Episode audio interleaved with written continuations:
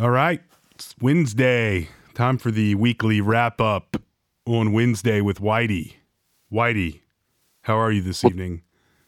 Man, I'm good. Had a little too much candy yesterday, but that's okay. We'll get to the gym and make up for that over the weekend. Did you guys Halloween? We did. My daughter went extremely hard. Did she? What was she? She was Nesuko. It's a Japanese anime character off of Demon Slayer. If anybody out there knows what the fuck that is, please enlighten me. My daughter dressed up like a grandma, and she was good. She had the bent over back, a cane, like a George Washington wig, the whole nine, glasses on like a pearl string. She rocked it too. I usually dress up. Actually, had a wedding this weekend. We have a Halloween party with some friends up here annually, and it's usually a hell of a good time. Lots of good food, good drink, good people. But some selfish son of a bitch that I used to work with decided to get married in the fall. Just anybody listening to this, I don't think I have to say it. Fall weddings that's not a requirement like a summer wedding. If you're getting married on a Saturday in football season, good luck with that. Yeah, that's no bueno. I don't care for it. I do. I got married in the fall, but believe me, it was planned around the Mountaineers football schedule. Well, we have a good friend who got married. I think there's a lot of feelings about this to this day, but it was the first year we were in the Big 12, and West Virginia was very highly ranked. We got a lot of cachet coming off of that Orange Bowl win. It was our very first away game against Texas, and Texas was also highly ranked. And the reception of that wedding was pretty much ruined because we huddled into like a clubhouse TV, like on like a 36-inch, like just a piece of crap, like cube-shaped TV. And watched that Texas game for most of the wedding reception. It was it's probably the nicest wedding I've ever been to, and no one participated in the reception. Have to think the bride was not too happy about that. I don't think the bride was thrilled with it, and she wasn't a WVU alum either. She didn't claim it, so it was awkward. But hey man, we were still in our 20s. We were pretty much not really giving a fuck about anybody but ourselves at that point. Just kind of the way it is. Guilty as charged. We're all beaten down, and now that we've been married a few years and stuff, we're much better trained than we were at that time. Yeah. And so how about Mr. I mean, we just learned of the passing tonight of the legend, the one, the only, Bob Knight. Bob Knight. I saw him a few years ago on TV, and he did not look good. When he came back to Indiana? Yeah. He almost kicked Dick Vitale's ass. I don't know if a lot of people realize that or not. Do you remember that? I mean, that would have been a good fight because they're both kind of in the same stage now. I mean, Dick Vitale's a cancer survivor. I don't know what caught up with Bob Knight, but yeah, dude, he looked like a shell of himself. He looked like a little old man. Yeah. He looked kind of like Mr. Burns. It's about as imposing of a figure that has ever lurked in college basketball. And talk about a guy that was, we always say people were ahead of their time and stuff. That guy timed it just right, because if his ass picked up a basketball and started coaching today like that, he wouldn't last 10 seconds. No, I think when I think about basketball and Bob Knight, I think I'm 41, you're 42, right?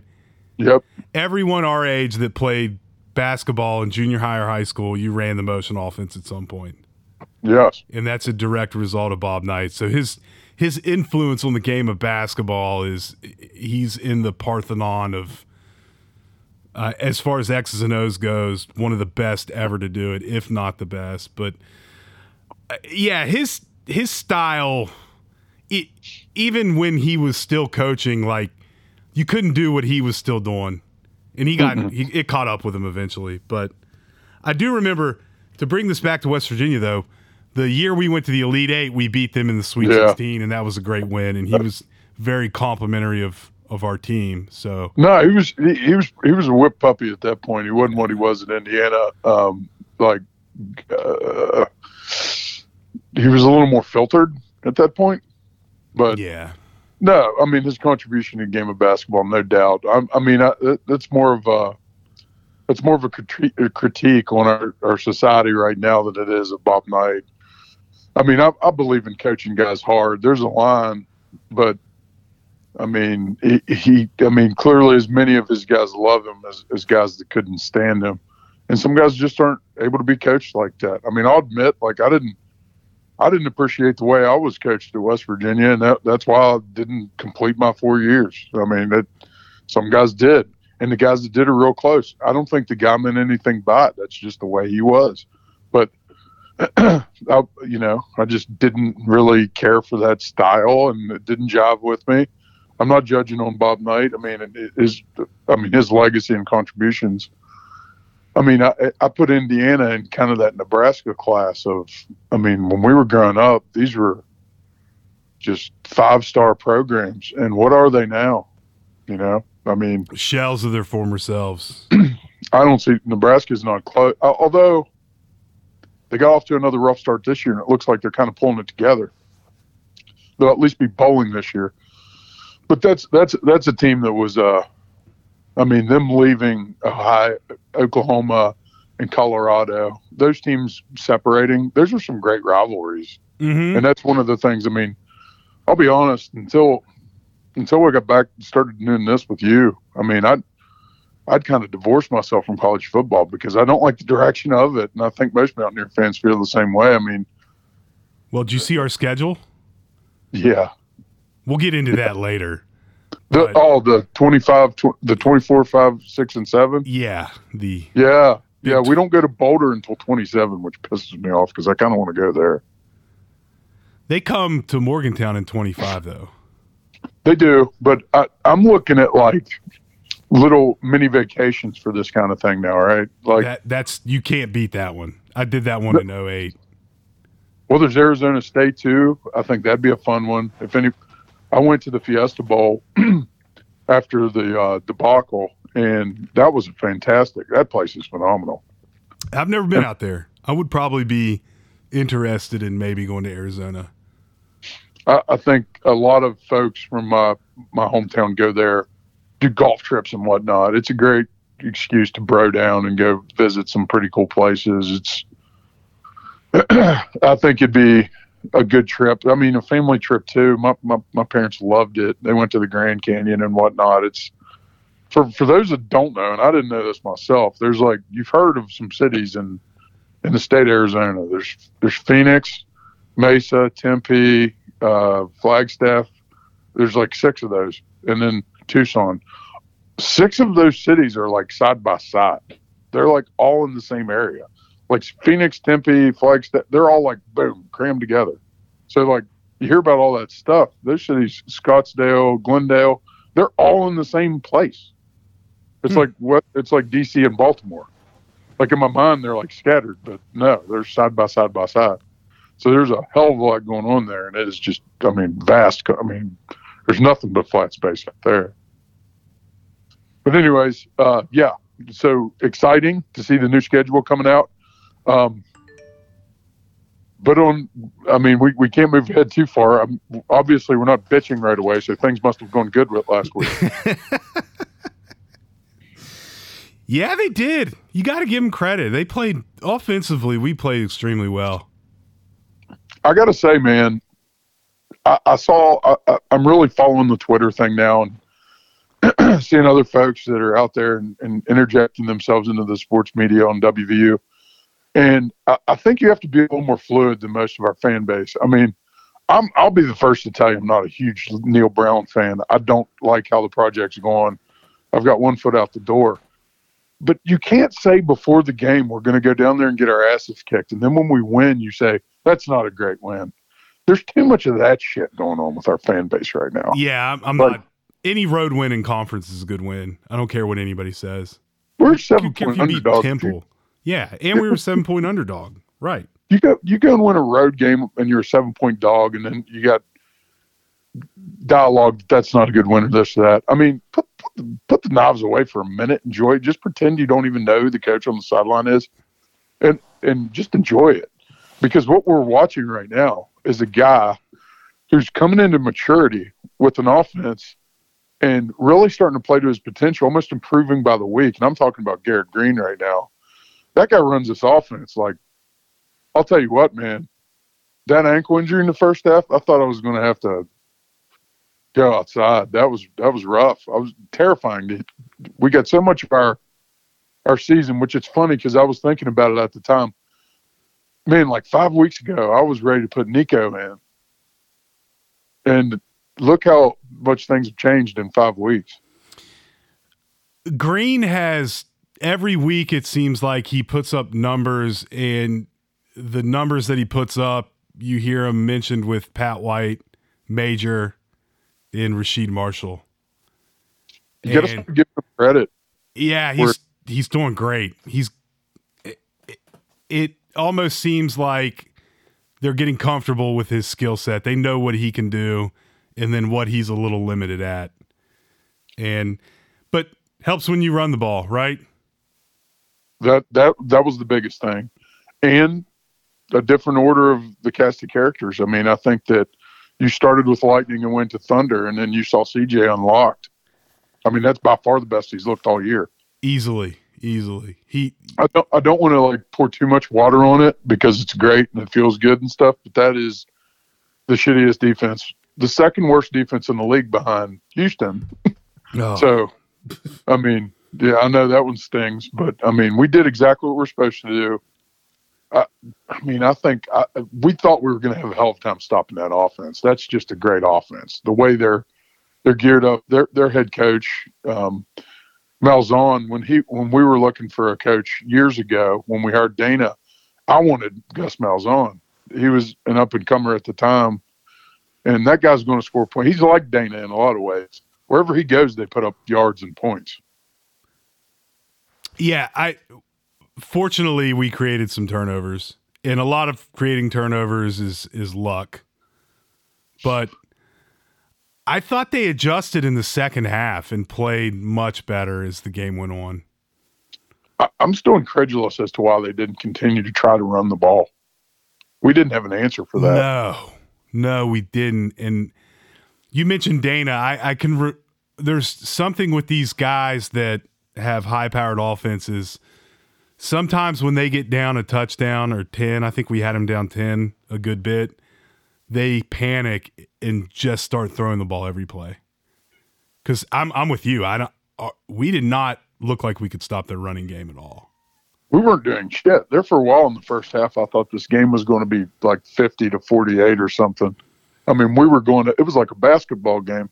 That one possession we had was the most efficient. I think our second touchdown. I mean, it was like, I think the smallest yardage gain on that drive that we had was like 7 yards. It was just boom, boom, boom. But each team, for a little bit of stats, each team averaged 5.7 yards a carry. They only ran for 189 yards. We ran for what was it, 280? 286. 286. So I thought we did a good job of staying with the ground game. We didn't throw the ball. We didn't really have to. When we did, we had receivers open, drop the ball. I mean, at some point, Carter's going to have to. We don't really have anybody to put in there for him, I guess. Did EJ get hurt? I don't think so. I know he had one catch. First play we ran to him, we went deep. It was there. Just yeah, we're gonna hit one of those at some point. Well, homeboy's a little too psyched up, man. First play of the game, you got to let him run into somebody. But the other thing is, we can't continue to let Garrett Green carry the ball 20 fucking times a game. The guy weighs like 185 pounds. He's going to get hurt. And it's not going to be like I was listening. I was actually at the gym for the first half of the game. I was doing some running around. My kid had dance. So I go to the gym when she's at dance. And I was listening to the Metro News, and Brad Howell's like, his reaction was, oh, what bad luck. Man, if you're running a 190-pound guy into the line of scrimmage, 18 plays a game, he's going to get hurt eventually. it's just different. Like you need, I mean, I remember when I was playing, I'd come into the apartment sometimes and there might be some friends there that aren't around me all the time. I was living with my cousin, so there was a lot of folks from Moorfield in my apartment. And I'd come into the apartment and I'd just be walking in there and they're like, oh man, what's wrong? And I'm like, nothing. Why? They're like, you're limping. And I'm like, oh, it's fucking November. Everybody is like, I mean, and I'm not getting tackled. Those guys, they go through it. I mean, running back, I've said it and I'll say it again. I've said it before. There's no rougher position in any sport than running back. You are getting pummeled. Well, what does a running back do? Carries the ball 15, 20 times a game. We're doing that with our quarterback. Yeah. And he's playing locked in that way. But, man, I hope we're able to continue to change it up. And I mean, CJ went 17 for 121. Jaheim had 9 carries for 85. JJ, he had a – I just – sometimes it's not going to work your drive. I'm not mad at him. He had 7 for 15 yards or something. It wasn't great, but no. So you're seeing more. That's 28 carries between them. That's good. We need to get those guys to take the totes for about 30 carries a game. And I just want to say this: when you're coaching against the Mountaineers right now, where do you put your defense? I'm putting it on the left side of our offensive line, and I think we're starting to see something else happen too. I think Watt Mollum's a big timer. I think he's outstanding. He is. He's highly rated. We rotate guards, and it doesn't matter. We run left if he's on the field. Bob Mollum is an NFL player. We have 2 NFL linemen on our offensive line, I believe. Yes. Yes, we do. I think I tell you what, it's really funny on what would have been White's second TD. Both of our tight ends held. Both, yep. And I don't think they had to hold. I think he would have gotten through. I think so. And I think it's to the point when you have a guy like that, all the line has to – and you've said it all season. All they got to do is get in the guy's way, and Jaheim White's going to bust through. He's a little stocky too. He's not as diminutive as you'd think. He's got a little – he's not just falling over when he gets tackled. No. He's got some resistance to it. I think he's got potential. And, I mean, I think Neil's being smart about it, honestly. They're not trying to throw 30 carries. And a lot of people talk shit. Like, I don't care if CJ leaves. I do. I want all these guys. And I want to have that dimension. I don't want everybody to look the same.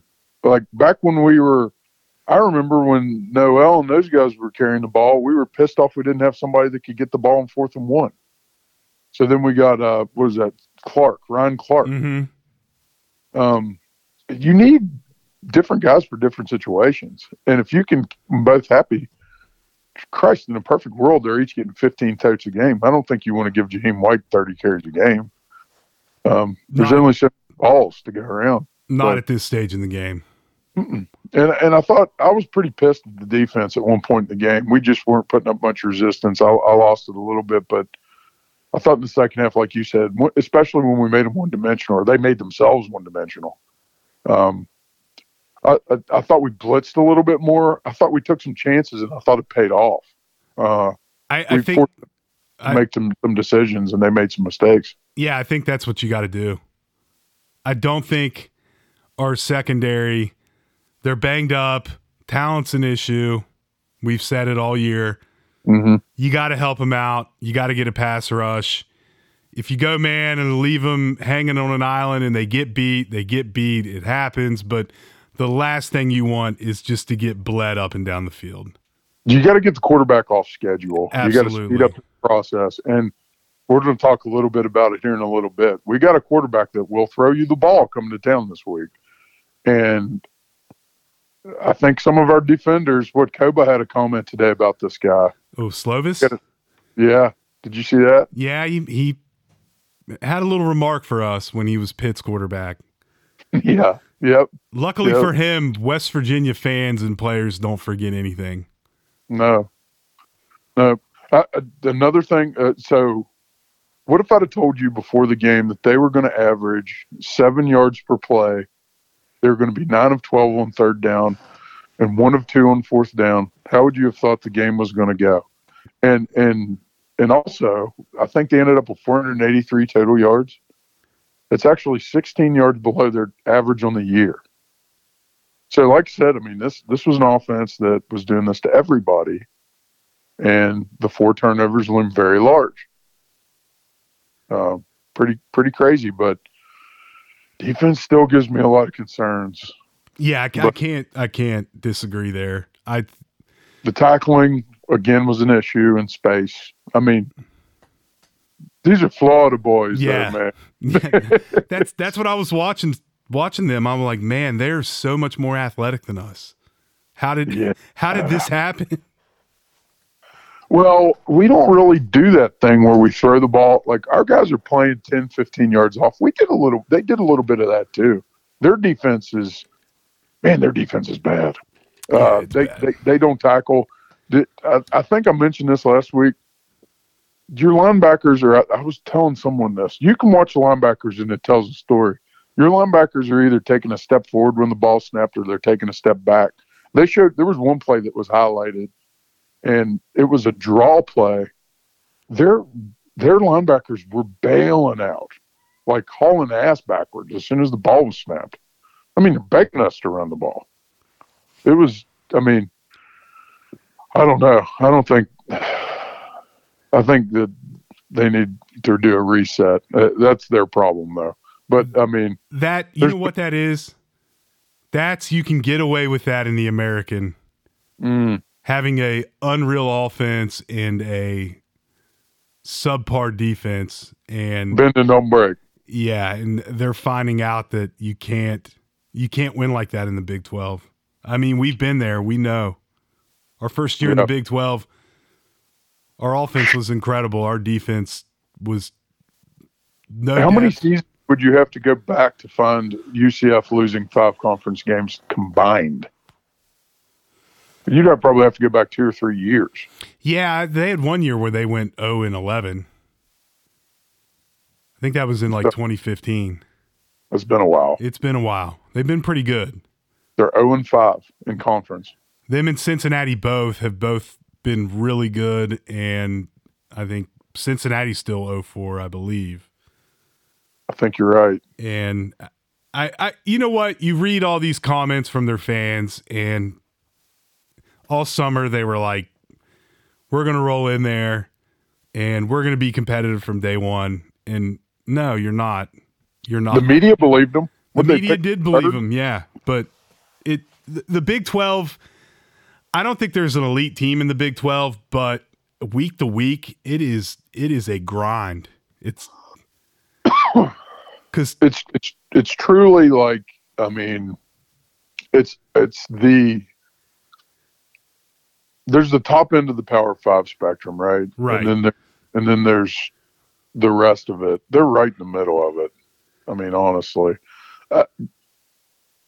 the Big 10 after the top 3 teams is pretty shitty. Honestly, the Pac-12's loaded up this year. I mean, I don't think we're much different than the ACC, except for maybe Florida State. Mm-hmm. But this is a symptom of the portal, man. There's not a lot of continuity with most programs right now. Everybody's having some sort of growing pain that maybe they wouldn't have had before. It's different when you got guys in the program, you know what they're capable of. There's a trust element between them and the coaches, and you just don't see that right now. How do you build it too deep? What was that? How do you build it too deep? You're recruiting your ass off, man. As hard a job as this is normally, the recruiting element now, you have to recruit the guys you have. That was never a thing. No, and I think you said it last week. That's more important than the other. In a lot of ways, yeah. Yeah. Because you start looking at our roster, and we got a lot of guys that could come back next year. And we're not, I don't think we're that far off from being a contender. Well, and you also said it, there's no outstanding teams in this conference. I don't think next year's any different. And when you return as much of your production as we're going to bring back, I think we lose Carter, which I'm not even sure what that means at this point. Does Cole Turner have what's his up? Yeah, I think he's a junior. That's nice. The Clement's a freshman. Uh-huh. Horton's got eligibility. Fox can come back. The whole backfield can come back. There's no upperclassman there. The only lineman that can't is Nestor. Mm-hmm. Now, you would think that Zach Frazier would go pro. I don't know, though, man. Centers aren't like – maybe three centers get drafted. Yeah, where does the first one get drafted, though? Outside chance, second round? Typically. Do you think we could get an NIL deal to match what a second-round pick would make for 1 year? Man, I think we could – I'll tell you this. The guy's – I think he's married now. Uh-huh. It's going to mean something. I think we can get pretty damn close. I've been talking to some of the guys that are involved in that. And some of them are a little bit on the outside looking in. They got bigger fish to fry. I think if they're nudged in the right direction, that can, you know, which players get what. I think that's realistic. I mean, you can at least. I mean, how many years do you play in the NFL as an offensive lineman? I mean, the average NFL career is under 3 years, I think. Mm-hmm. Let's give him the benefit of the doubt and say he's got a 6 year, like 6 years in the NFL.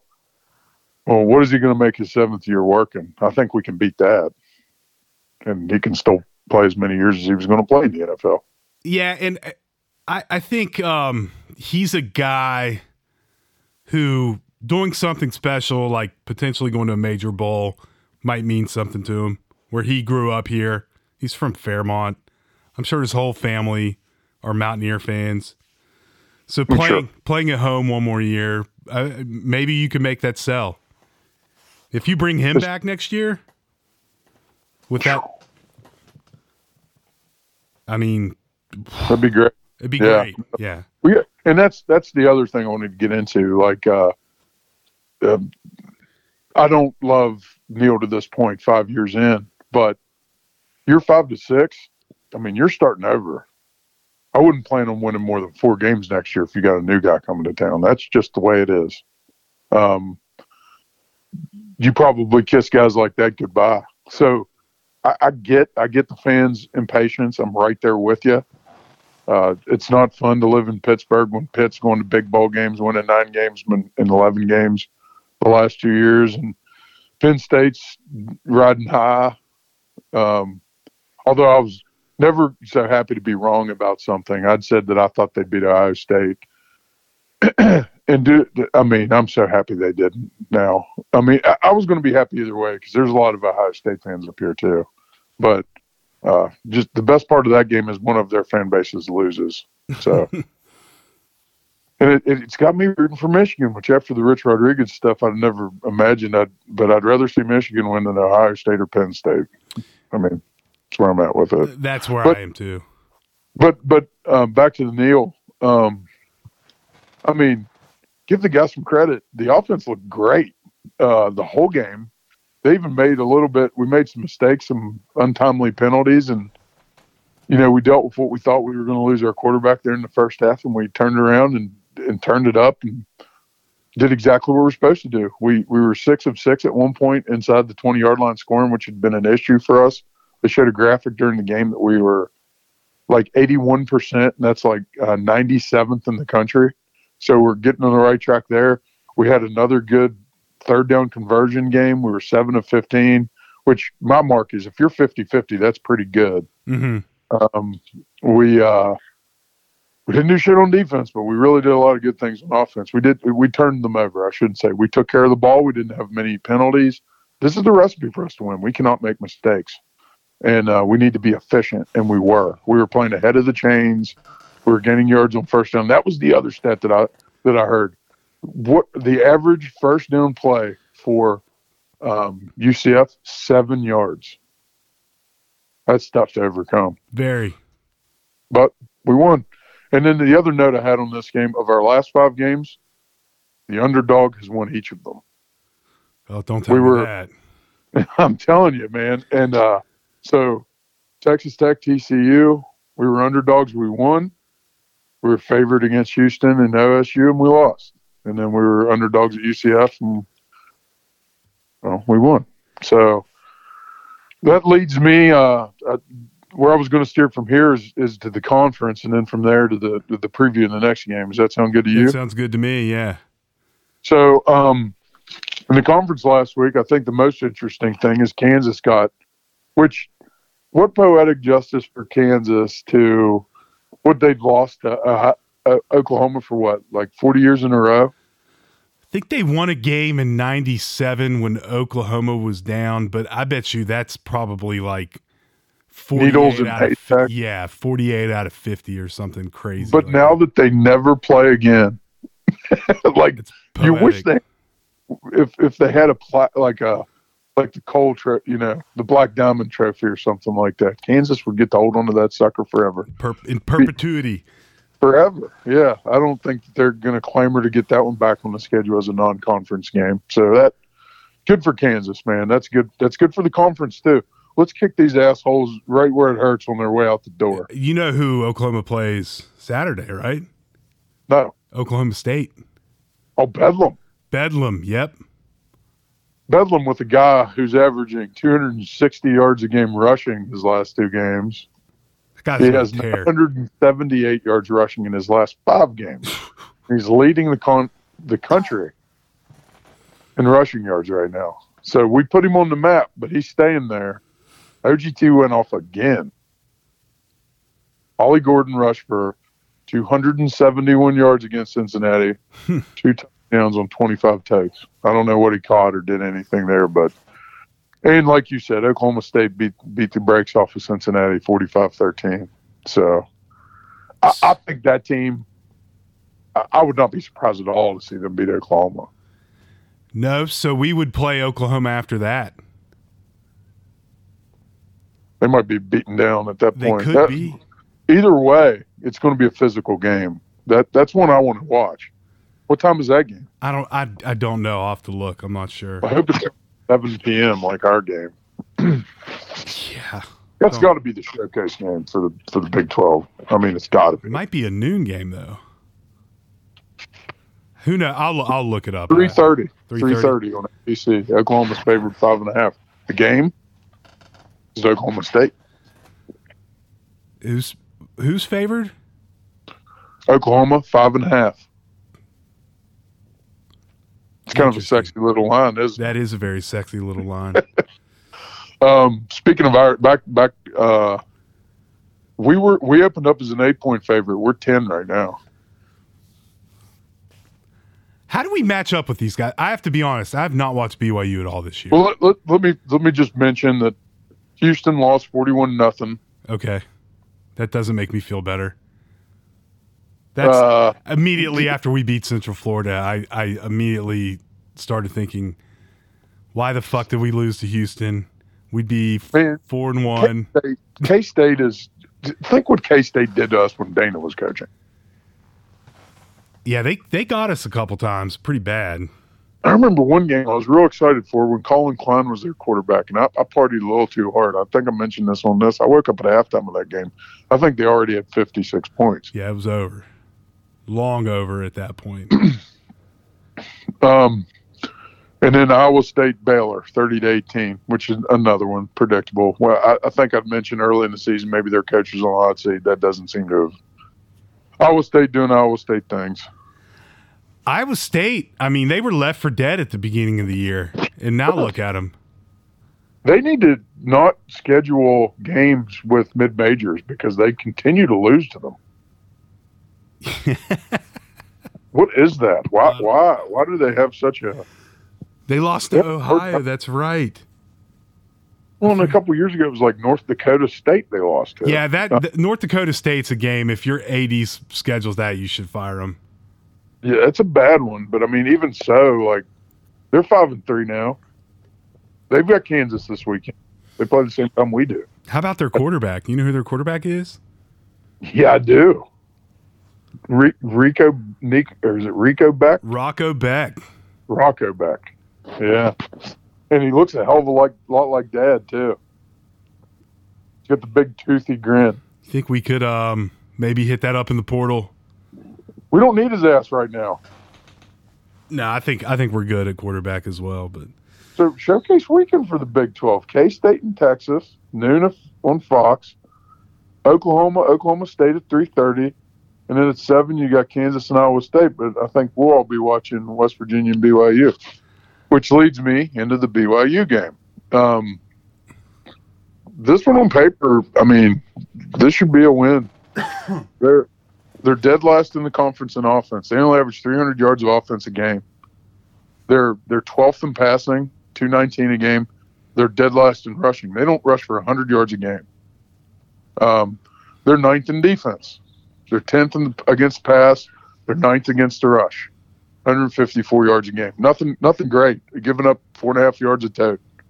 Slovis is the quarterback, the Pitt guy from last year. 12 touchdowns against 6 interceptions. Their running back is L.J. Martin. He's got 430 yards. Chase Roberts is the receiver. He's got 459 yards receiving. Each of those guys have 4 touchdowns. So how the hell are they 5-3? Well, they're +8 in the turnover rate. They have taken the ball away 18 times. They have 12 interceptions, which has to be in the top 10 in the country. Their turnover rate is in the top 10 in the country. So they've only turned the ball over 10 times. They've taken it away 18.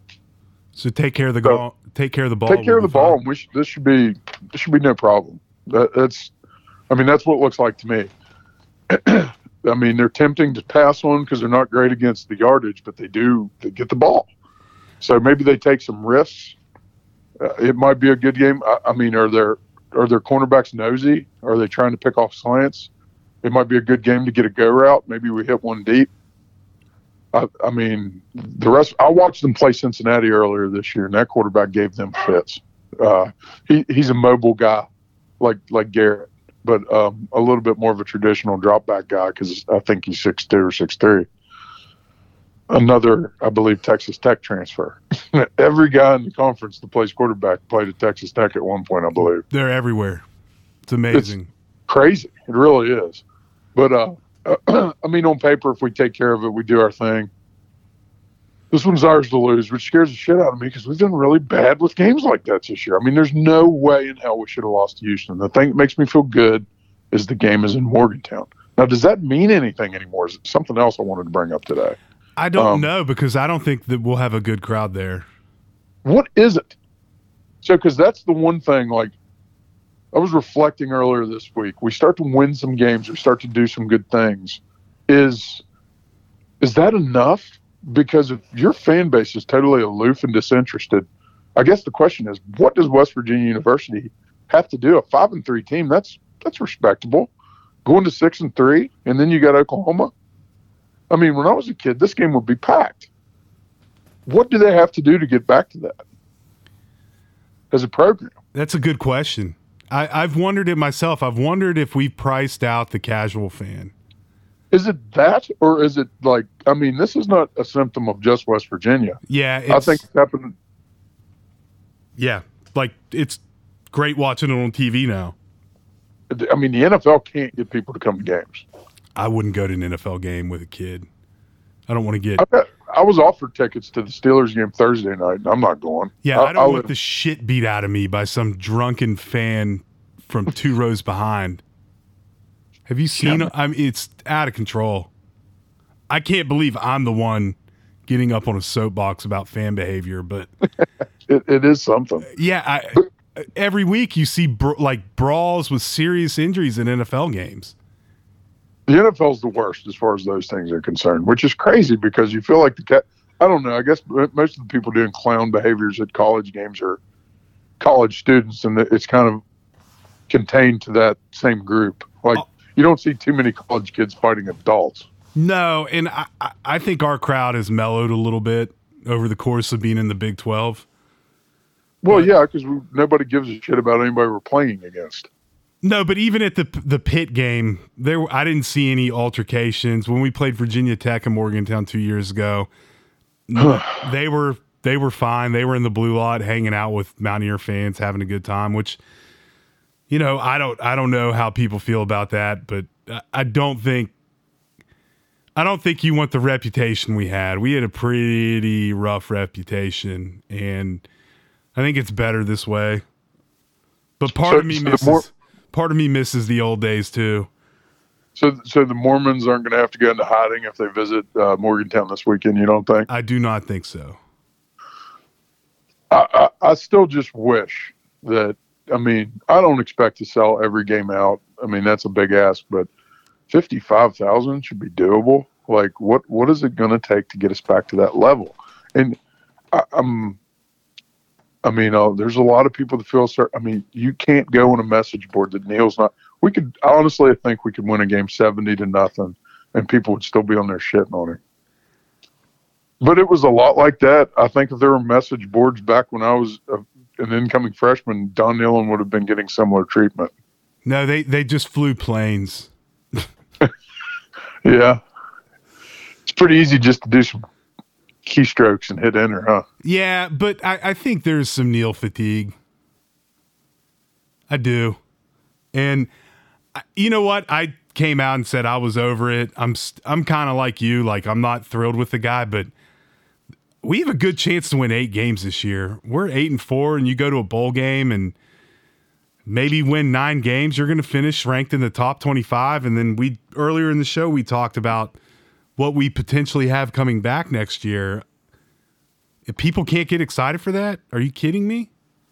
I try to think about things like, so I'm an emotional guy by nature. Anybody that knows me knows that. And you tend to let your emotions govern your feelings on things sometimes. And I understand that more than anyone. But before the season, I was asked, and we do this every year, like, how many games do you think we win? And I thought we'd win 6 or 7 games. So with the team we had, I thought we were vastly under it. 14th in the conference seemed ridiculous to me. I thought we were a 5, 6, 7, 8. That's where honestly I thought we were, which is right about where we're at. Mm-hmm. But we have a chance to be better than that. We have a chance. Like, this is one where if you steal a game you're not supposed to win, I mean, we could be talking about this could be a very, very big season for us. We still got a chance to win 10 games conceivably. I went back and I looked because I was thinking about the same thing last week.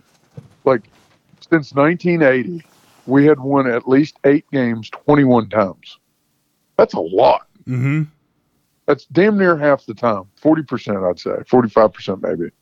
So, I mean, you've got to win like 9 or 10 games for our fans to get out of bed.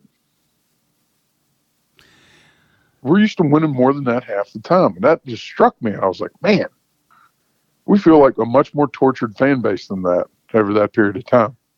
But a lot of that was, man, you look at Rich.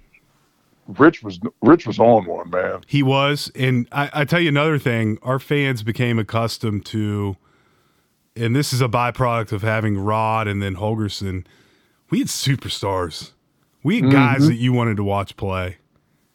And top 10 NFL draft picks. Yeah. Avon Austin, right. Pat, college football royalty, doing things that very few guys have ever done. Even a guy like Noel Devine. I know. Yeah, for sure. B.J. Irvin, Bruce Irvin. Yeah, we don't have anything like that right now. There's no Rasul Douglas right now, man. He's doing the damn thing. He just was part of a – he got traded for – the guy was a fucking free agent. The Packers picked him up. He just got traded for a second-round draft pick. Yeah, you know who our superstar is? Favorites. That's insane. What? Our superstar on this team? The center. Oh, well, I think it's the quarterback now. It might. It's changing. I think you're right. And that guy's got a little pop to him. He's exciting to watch. Hopefully some fans get back on board.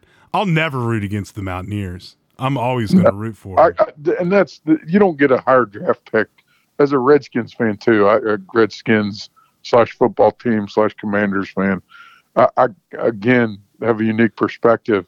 We get to the point in the season, it's like we're 3-5, which is pretty typical. Do you go 8-8 and do the same thing again, or do you tank the rest of the season and try to get the good quarterback? Well, I mean, it's hard for me. You don't get that in college. You just get shittier recruits if you lose a bunch of games. Mm-hmm. And if you lose your coach, you're going to lose. I mean, it's too easy for them to leave now. You lose, I'd say, half your roster, maybe more, 70% of your roster. Gosh damn it, I don't want to go through that again. Neither do I. There's no guarantee that you make the right hire. Neil was the right hire. That was the home run hire of 2019. We got A ratings everywhere for that. We did. Hire. And I he's frustrating. I get it. But if he finds a way to win 8 games this year, everyone needs to back off. Next year, don't extend him. No, I don't think we would. I think that would be – for him to be extended, I think you would wait until after next year anyway, because I think after next year he'll have 2 years left on his deal. And or we'll have to try to find a tape-recorded call of him sexually harassing the sexual harassment teacher or something. Compliance teacher. That's – I don't know. Whatever it takes, Michigan State. I don't know. The bad contract thing. I wonder, I think we've seen the death of the guaranteed contract. I think what Texas A&M is about to have to come up with $80 million to buy out Jimbo Fisher. That's going to be something to see. It's insane. I think he's got 8 years left after this year and $10 million a year, and it's fully guaranteed. Oh, man. Who do they want, though? Someone else. I missed the part. I've been watching college football religiously for 35 years, and I somewhere along the line I missed where Texas A&M is this gargantuan national power. Well, I think it really so Johnny Manziel, and then they were the Texas team in the SEC. Well, now Texas is in the SEC. Very true. So I think that dilutes the pool a little bit for A&M. But that's a big money university. Don't get it twisted. So the company I work for has a relationship. I went down there several times. That place is beautiful, man. There's a lot of money down there. And, I mean, if you make the drive from Houston to College Station, you're passing these, like, the ranches that you heard about growing up. Like, they've got these, like, the entrance is like a $500,000 thing. Like, uh-huh. The fence, and it's got the name, and it's this giant arch that you drive through with beautiful stone. There's a lot of money down there, man. And it's Texas, Christ. I've said it. You go to Florida, you get speed. You can go to Texas and get a whole football team. They've got everything there. They've got your linemen. They've got your secondary guys. They've got your quarterbacks, everything. There's a shitload of people in Texas. And they love football. They love football. Texas got it all. But, I mean, yeah, to your point, it always had me scratch my head. And I think it goes back to Johnny Football, man. I think he was the guy, which is funny. Like, he was like the coolest guy ever with his money sign and stuff. And if you took his helmet off, he was just some ugly white dude. The big-ass nose. Looked like just some dork. But, man, he gave Nick Saban fits when Alabama was the shit. Mm-hmm. It was fun to watch him do it, too. And apparently, if you've watched the Netflix documentary, he was showing up to those games drunker than Jake Kelchner. Yeah, he liked to have a good time. Every night. I don't blame him. But no. I mean, it had to be fun to be Johnny. Yeah. Johnny Manziel when he was in college. Holy Christ. But he made a few bucks too. He had some good things going on. But anyway, I digress. Man, I'll be real pissed off next week. All this waxing poetic on Neil Brown goes right out the window if we lose a home game to a team we're favored to beat by 10 points. Yeah, you got to win this one. If you want to win 8 games and get – Go ahead. I'm sorry. No, you're good, man. This is my payout game, though. I got the Mountaineers at 5.5 wins before the season started. This is number 6 right here, boys. Let's go. Yeah, I think getting bowl eligible means something to this team. Hell yes. I think they have higher aspirations than just going to a bowl game, but I think you know what the biggest thing with the bowl game is? I don't. You get 2 more weeks of practice, which is half of a spring ball. Yeah, but how much do you do, really? Not a lot, but you start to give some reps to some guys that haven't been getting many. That's key. Okay, that's key then. All right. I also remember some of those practices we would do in the morning, like before classes, and the coaches weren't there because December's a big time for recruiting, especially now with early signing is in December, isn't it? Yep. So, the coaches are pounding the pavement, visiting high schools, shaking hands, watching guys play basketball. And the practices are in the morning, which I mean, it's weird. Like you're practicing under the lights at like 6 a.m. But then your whole day's free. It's kind of cool. You're right. Like, I mean, shit, they weren't the hardest practices. You're just trying not, I mean, everybody, like I was talking about limping around, everybody's hurt. I mean, everybody's got this or that, knick-knack, bruise. Your ankles feel like they're sprained, even if they're not. Your shoulders hurt. I mean, it's a tough time. It's fucking cold in that stadium in December. And I guess we practice indoor a lot, but outdoor some too. So it just depends. It's always like, why the hell we have an indoor practice facility? Why are we outside? Like, blowing snow at 6 a.m. Please, God, let us go into that indoor practice facility. But, yeah, that's big because you get these guys extra reps. You get to, you know, Nico, man, what does he do? It's a good question. He's got a big decision to make. He does. I hope he sticks it out. I like the guy. He seems like a good teammate. He seems right in it. I'll be shocked if he leaves, but I wouldn't blame him at all. So he's a freshman this year. Yep. That means if he stays after Green, he'll have 2 years as a starter. He's been on the bench 2 years, right? No, yeah. Wait a minute. Is Green a junior or a sophomore? Green's a junior, like a real junior, not COVID and all that other stuff. So Green only has 1 more year after this year? Yes. He may stick around. I think those 2 are tight. They are. Unless they're faking it. It seems legit. I don't know. Anyways, let's get back on this show next week and be 6-3. That'd be great. That would be fantastic. Bowl eligible. Getting ready to go into a house money game. Like, nobody's going to give us a shot to beat OU. I mean, it'd be pretty exciting. Yeah, I mean, they could be coming off a huge emotional win or a huge emotional loss. So I'll tell you this right now, and this is looking way ahead, but looking at our offense right now, we can give anybody problems. We're strong enough up front that we're not going to be surprised by anything a defensive line brings to the table. We have a mobile quarterback, and we have a bevy of options in the backfield. Man, it's. I know I'm doing this to myself again. As a Mountaineer fan, it's always the scary part. But they look talking good, to you a little, to you a little bit about the basketball program and the direction of that. I don't really think I'm going to be able to say, well, at least it's basketball season. This is going to be a rough one. No. The coolest part of the basketball team is, like, the coaching staff is like the TBT team from 3 years ago. Might be a long year. Might be a really long year in basketball. It does not seem like we're going to catch any breaks.